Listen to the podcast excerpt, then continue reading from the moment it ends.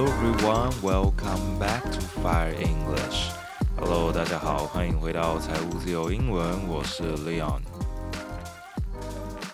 在上个礼拜的单集中，呃，我跟 Min 聊了很多对于翻译这件事情的看法，他也分享了他在辅大的一些宝贵的经验还有见识。只能说听完之后，真的让我很想花点时间去逛辅大的校园哦。那今天我们继续来谈谈现在上学的过程面临到哪些挑战，甚至未来这个产业会面临什么样的困境？那我们又要用怎么样的心态来面对哦？读到现在为止啊，我们刚刚讲了很多很多的好话嘛，先 稍微来平衡一下好不好？我们有没有什么部分是有一些小小的期望失落的部分啊，或者是？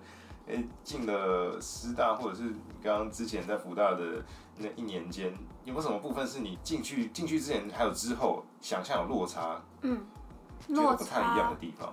我觉得我念研究所的期间，学习了一件事情是把学习的责任放回到自己的身上，因为很重要。不论是在福大或者在师大，我都非常非常想要跟同学交流。然后觉得说，我们如果一起做点什么的话，可以帮助彼此学习的更有效率。然后我可以学到更多参考译法，我也可以提供我的译法给同学。然后，呃，因为这样，所以我就做了一些努力，比如说要不要一起分享作业，或者是要不要一起准备考试，一起准备考试，或是下周上课的内容。然后这件事情，我觉得它是有正向回馈的，甚至我还有尝试组过背景知识读书会。嗯，但是后来我发现说，就算这样子，因为这样子，所以彼此都多得到了很多的资讯、参考译法。可是我还是需要一点自己的时间去消化我得到的东西。所以，呃，有一段时间我突然觉得很累。然后回头思考后发现，是因为我给自己的时间太少了，我想要有跟自己相处的时间，所以后来把自己的时间在比例拉回来一点点之后，我发现我比较有空可以好好消化我所有的东西，然后我觉得这样我也有比较快乐，所以嗯，对我来说很大的一个点就是要知道说。你可以获得很多资源，可是最终能不能吃进去，能不能吸收，还是在于你自己跟自己相处的时刻有多少，然后相处的品质好不好？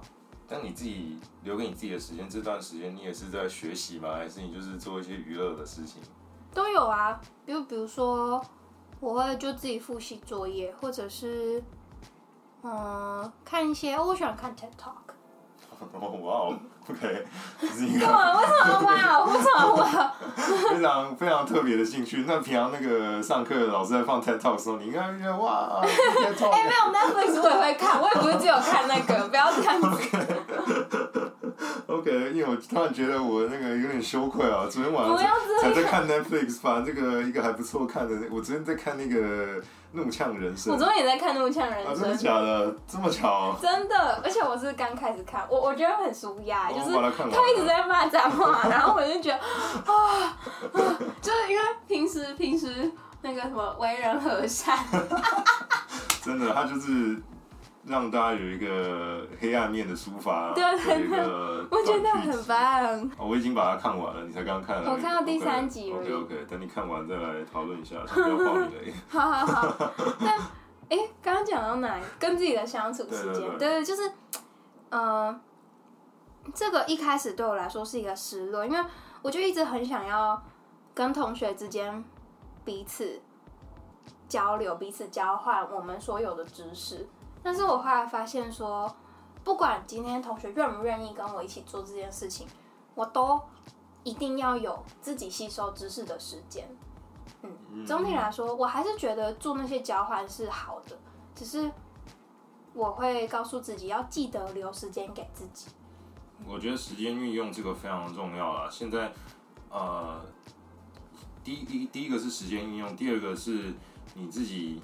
学习这件事情，就学习回归到自己本身这件事情，我觉得这个我也蛮有蛮有体悟的，就是呃，翻译所的课呢，应该在研究所来讲学分算多的，而且是算非常多的，很多很多。哦，对，就是我们有我们有一有有一个笑话，就是说我们读完一个会议口一组都可以去其他地方拿两个硕士，就少一篇论文嘛，这多写一篇论文就有两个硕士，对啊，但是。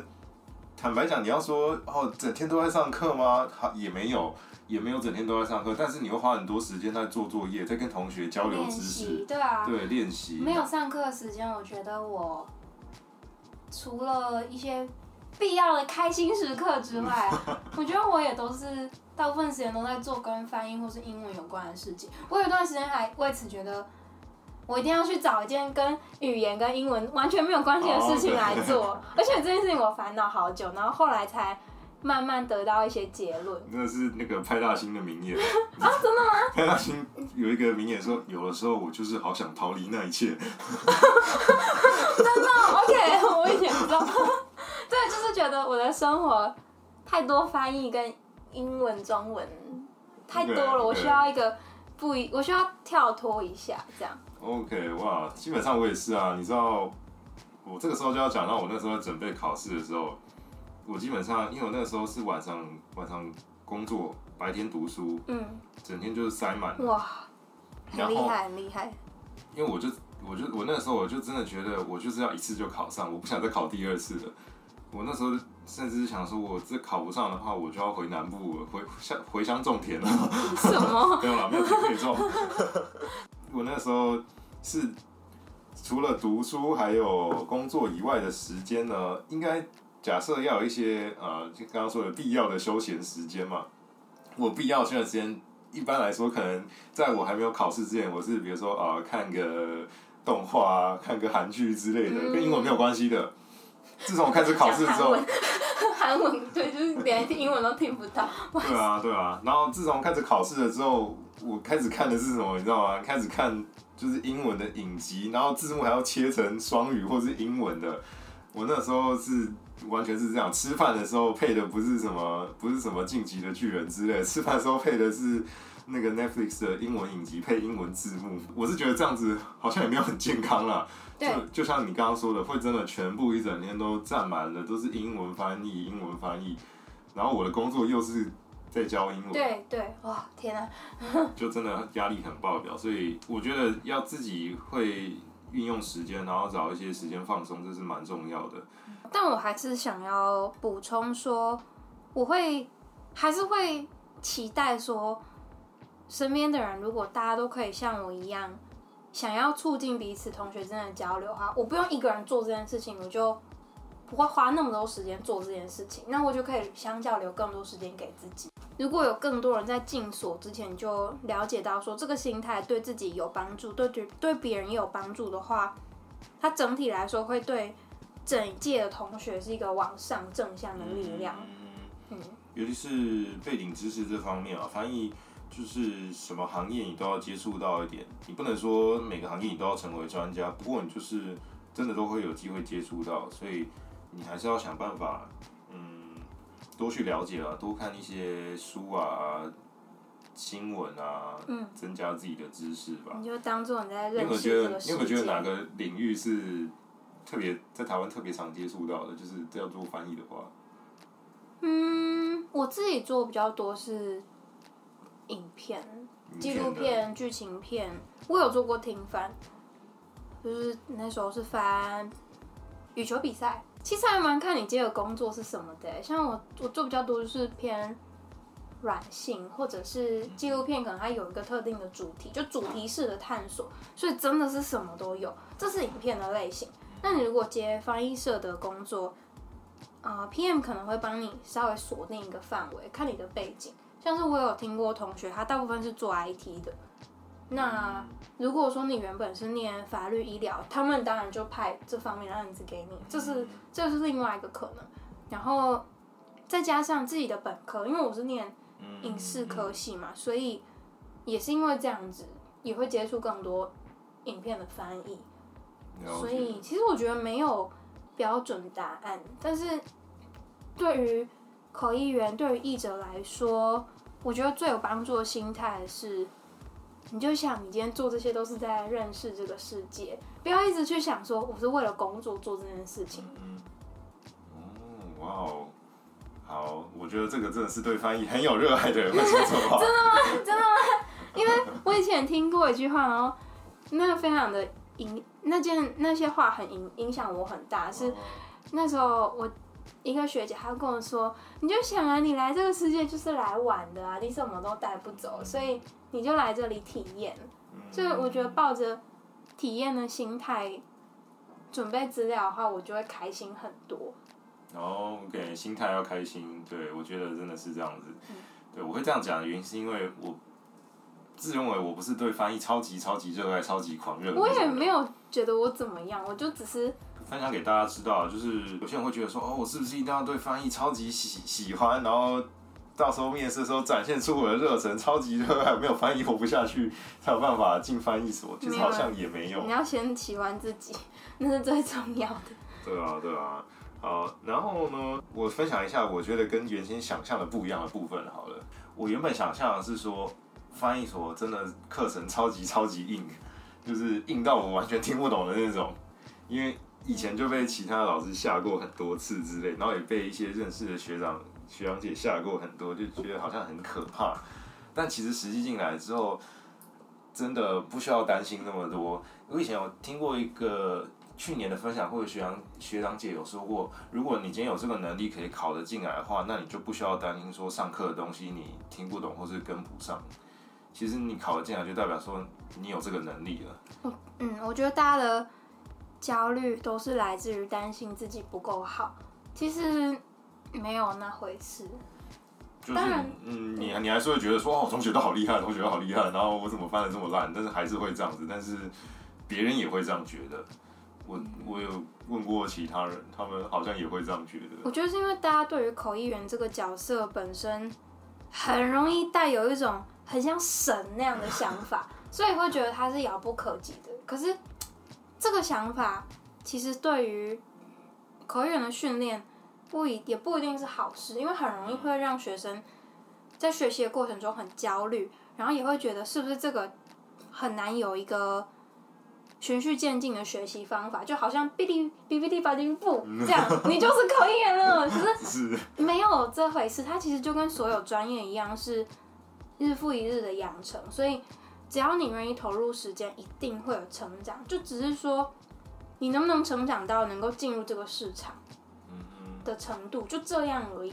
那这个是你不去做，永远都不会知道。所以，嗯、呃，我觉得学生不论是进所，或是不论是进所前或是进所后的焦虑，往往都是在担心自己的成长速度不够快，对，担心自己的起跑点落后别人太多。那这些东西。你真的要比的话，比不完。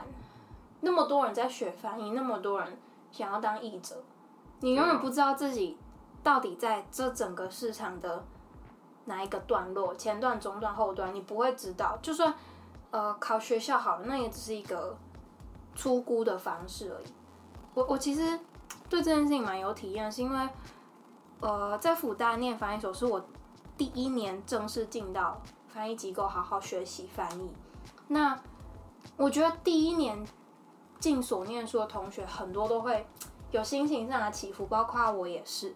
那嗯、我印象很深刻是那段时间，我我一直会觉得自己还不够好，或是我会对我就是会一直担心自己不够好，因为没有办法马上产出让我觉得很完美的译文，然后。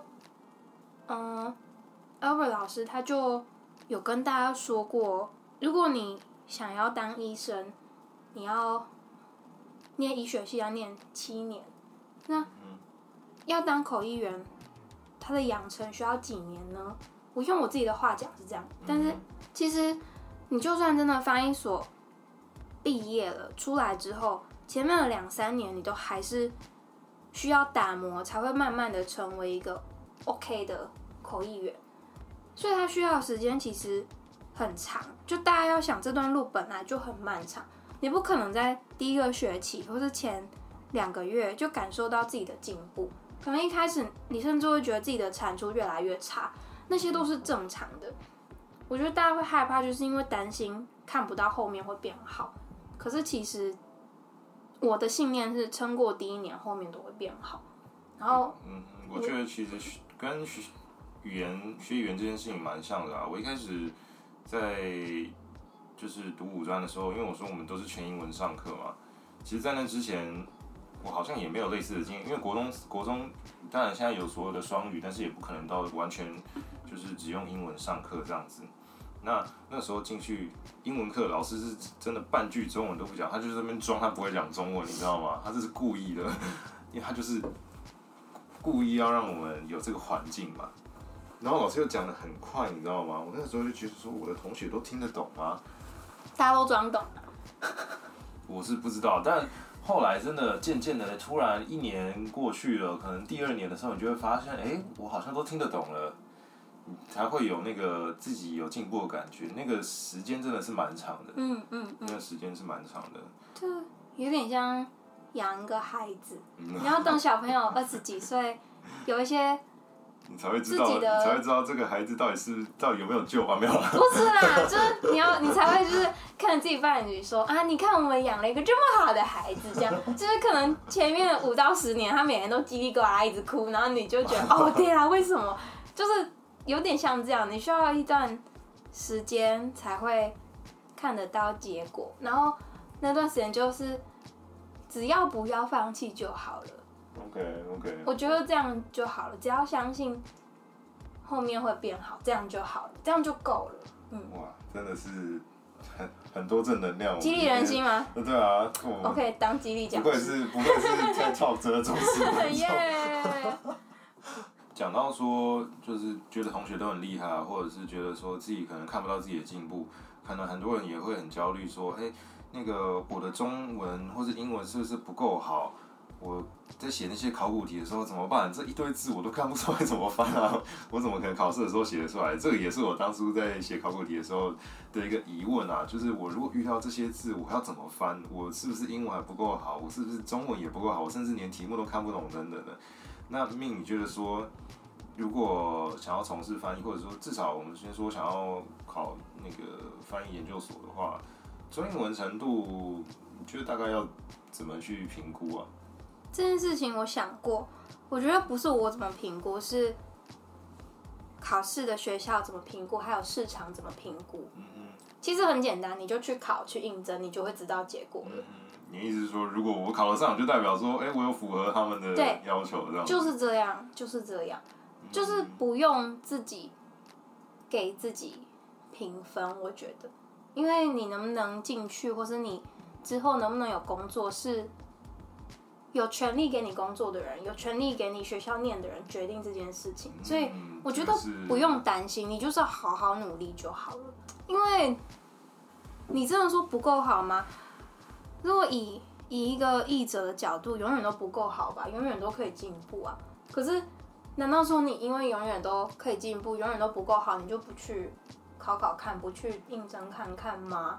我稍微分享一下，我觉得可以怎么样分析一下这个问题啊？第一个就是，嗯，英文的话，我会觉得最核心的。呃，最重要不能出错的就是你的文法跟句型。可是我们到现在都还是会犯一些文法句型的错误吧？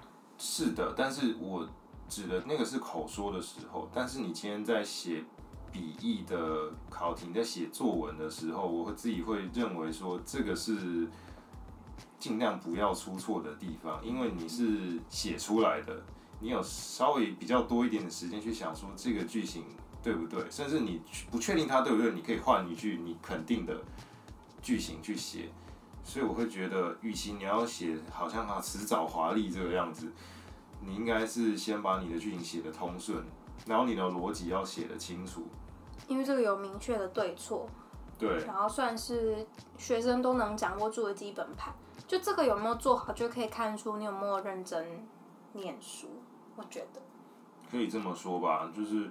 因为就像我自己常常跟我的学生说，我自己觉得啦，单字呃，应该说英文最难的部分对我来说是单字跟搭配词。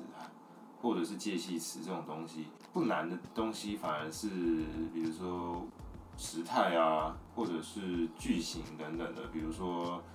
我们国中或是高中都会学一些什么？Not only but also。对，什么 so 什么什么 that 什么什么那种东西。那些都有标准答案，你只要认真就可以抓住。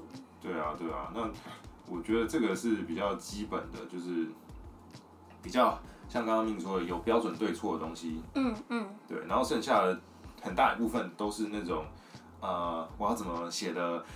呃，看起来很像是很正式，因为其实那个考试，它会让你写一些很，它会让你讨论一些很正式的议题，比如说双语政策，你的看法是什么？哦，考了两年，对，我我考了两年都有遇到，你就知道这些学校真的很重视这些相关的议题等等的。你不可能把它当成散文，或者是当把它当成你的日记写。我觉得至少，我觉得教授想看的不是那种东西，他想看的不完全只是你个人的看法。这个所谓的个人看法，要是经过理解外面的世界，所收集起来的片段组合在一起，你只是用自己的话说出这个世界你看到的一些想法，可能顶多加一点点自己的的个人想法。可是对，或者说你可以讲你自己的想法，但是你要有一个垫背的东西。对对对，其实跟做学术蛮像，它其实看似你都是书写自己的话，可是其实个人是很抽离的，因为。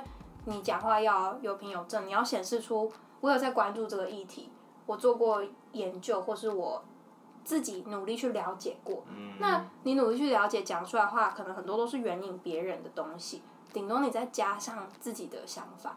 对，这是为什么我会建议大家，如果准备考试的时候，可以稍微去找几个你读得懂的理论，你可以记得起来的理论，以备不时之需。哦。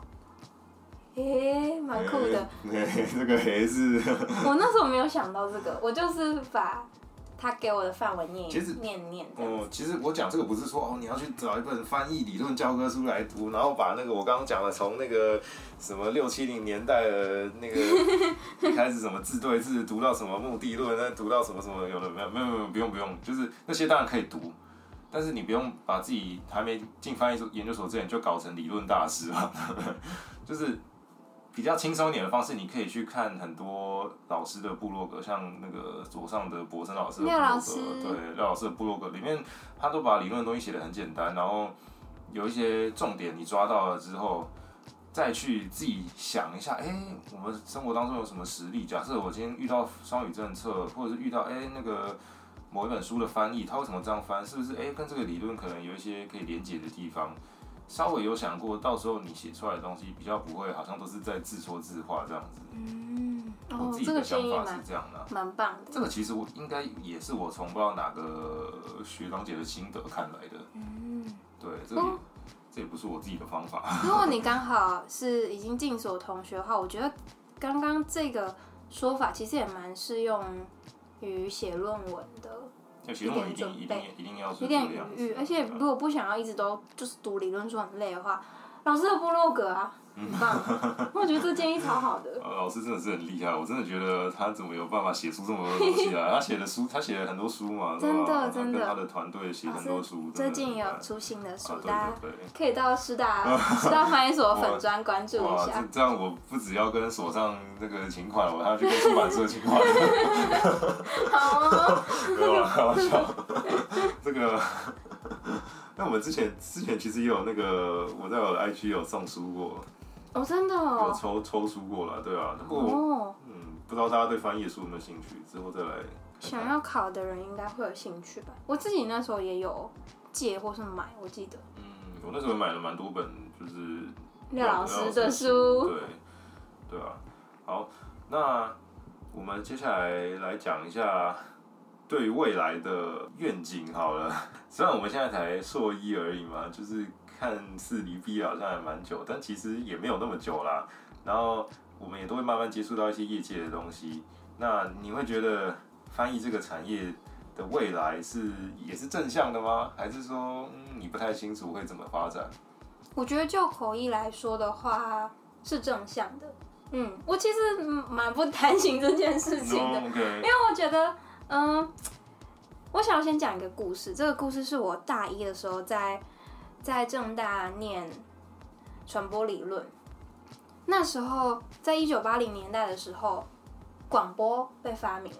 如果我讲错，大家可以留言更正我。这个我一九八零年代，我记得的是这样，广播发明了。好，那有广播之后呢，大家就开始觉得，哎、欸，小朋友以后又不用老师啦，嗯，都有广播，小孩子就听广播学习就好啦。好，现在是二零二三年，老师还在吧？在啊。那我觉得这些这个故事完全就跟 AI 还有翻译是一样的，我就只要把角色换成 AI 还有翻译就好了，就我不担心。我觉得光是就是 AI 可不可以取代议员这件事情，讲好久了，其实讲很久啦，可是还是有很多人持续的投入，然后做这些工作。我不觉得这是一个很大的问题，而且我自己在做案子的时候，我觉得 AI 对我来说也是一个蛮好的工具，它可以让我更快。处理完案件，那是不是这样？我就有时间上的优势，有价格上的优势。其实对我来说不是好事，我觉得。OK，这方面其实我自己是抱比较不一样的看法。嗯，我自己是没有那么乐观，因为呃，我觉得当然我们可以去学习运用这些工具，而且这也是必须的。我觉得这是必须的，就是有人有说，如果你未来不会使用这些 AI 工具的话，那你就是第一批被淘汰的人，因为。你就是完全被他们操控，或者是他们的能力，AI 的能力就是比你好，而且他们比你便宜嘛。但是，呃，我看了很多的嗯 AI 相关的工具，我那个时候现在有一个很厉害的，是我真的觉得哇，这个东西这是什么黑科技？就是你知道现在有一种 AI 是它可以把你的影片或者声音。直接转换成另外一种语言，然后用你原本的语调跟声音，嗯嗯嗯，重塑出来的。Taylor Swift 讲中文这样之类的，对对对对啊，那种的，或者是我我们现在就把我们的 podcast 全部切换成日文之类的，然后听起来还是我们两个人在讲话。我觉得那个那个蛮厉害的，那个如果再进步下去的话，我觉得应该有一部分的口译有有机会会被取代掉。可是你想想看，那些被取代掉案子，或是你。觉得想要做一辈子的案子吗？嗯，有一些有一些案子是靠竞争价格，有一些案子不需要竞争价格，所以市场里面还是有很多不同类型的案子。那优先会被取代掉的，我相信一定会是需要竞争价格的案子。那我也许从这些案子做起，往后十年、二十年，嗯。不知道我最后会不会还想要去做同样的事情，或是我相信最顶尖的案件应该还是会保有它的传统。当然，当然，就是我们说最不容易被取代掉，就是呃，像那个台大的那个 Damian 老师，就是说呃，需要需要有人的地方，你没有人不行的场合，那种可能是很难被取代掉，比如说呃外交场合之类的。你不可能就说哦，我们今天我们今天请到的口译员是这个机器人之类的。嗯，或是除非有一天大家已经习惯这件事情，接受这件事情，当然有可能，当然有。那没关系啊，那我就去当开发机器人的帮手，这样也可以。我觉得就是我们现在学到的东西，只要愿意放开心胸去接受其他可能，我是觉得 OK 啦。如果真的以后都是机器人做口译，那我就去做训练机器人的人。因为不可能每个工程师都懂口译啊，他们总会需要我们这些正在学习这项专业的人去给他们建议。但其实我觉得那个变相来说，就是 AI 其实已经抢掉你的饭碗，你只能转而去做另外一件事情。对，对。但我我觉得我是接受这件事情，我没有，我我没有觉得说我这一生就只能做这一件事情。我觉得，其实我觉得我的态度也是这样，很大，因为我本身。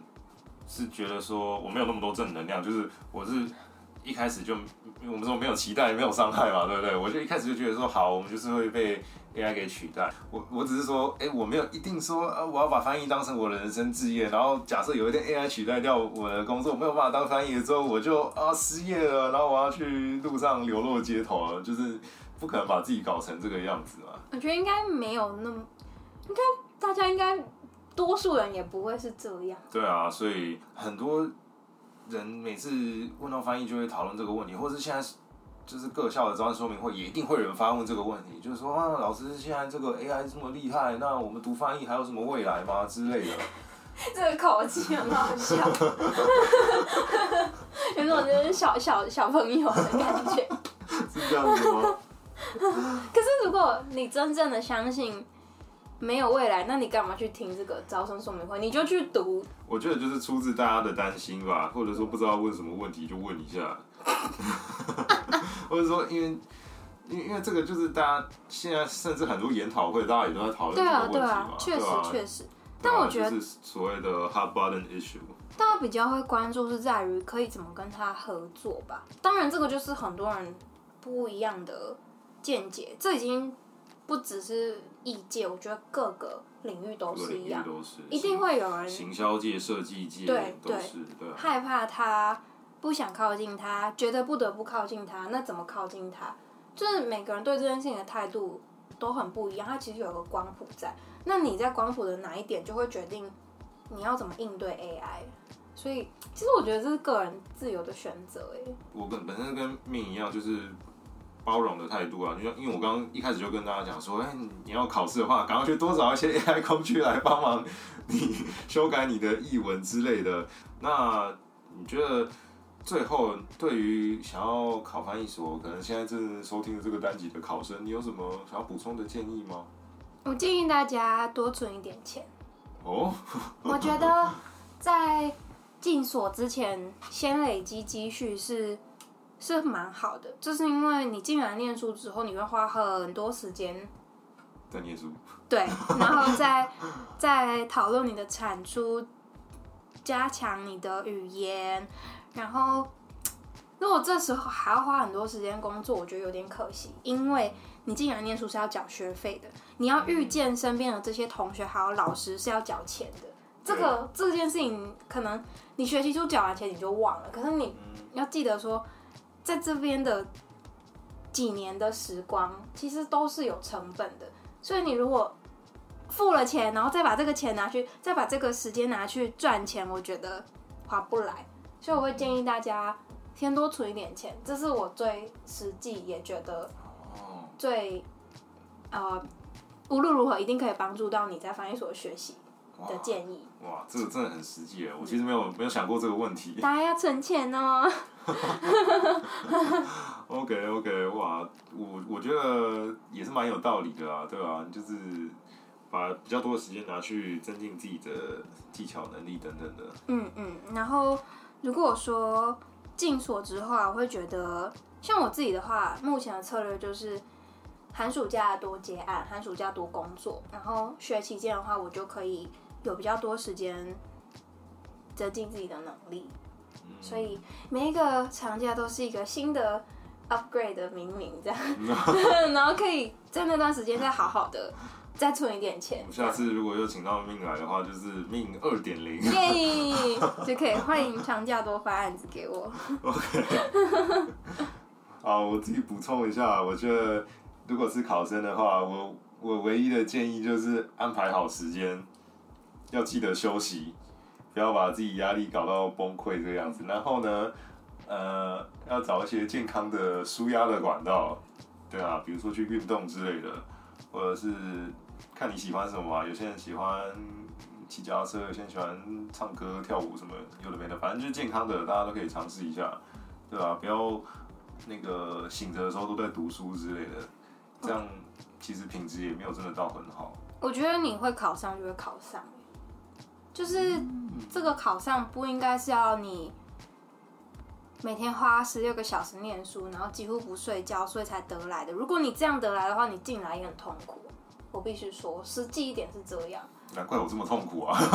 哎哎，没有吧？我觉得没有，就是你怎么讲？就跟跟交男女朋友一样啊，你不应该是要花光你的钱去追他，才可以跟他在一起。Uh, uh, 那个就不是你的，你就不要去。就是这个类比，我我觉得是一样，就是你要维持在一个自己还是可以有一点正常生活愉悦的情况。对啊，对啊，是我刚刚讲的，对啊？嗯，我就是觉得我那时候花太多时间在读书了，非常不健康，所以才跟大家建议说，你要多一点时间。呃，至少每天找个时间去运动也好啊，去慢跑也好，都都会都会比你整天坐在那边读书还要来得更好。而且慢跑的时候，搞不好你会有不一样的想法，就是远离那一切的时候，嗯，你反而会对你原本在做的事情有新的看法，这样子。对啊，对啊，而且这样才是走得久的。好了，那今天还是非常谢谢敏敏来成为我们财务自由英文的第二次的来宾，第二个来宾哦。耶 对吧？希望希望之后还有机会再访问敏敏啊，针对不同的主题，也许下次我们可以针对嗯广电相关的啊，或者是就是影片翻译这种可以啊，可以啊，我很爱讲话。讨论一下。OK，太好了，太好了。那今天就非常感谢大家的收听，这个样子。那大家如果有问题的话，可以私信我们的 Instagram，呃，或者是在 Apple Podcast 底下留言。那有看到的话，就会尽量回复大家这个样子。好，那我们跟大家说拜拜。对，那我们要跟大家说拜拜了。拜拜拜拜。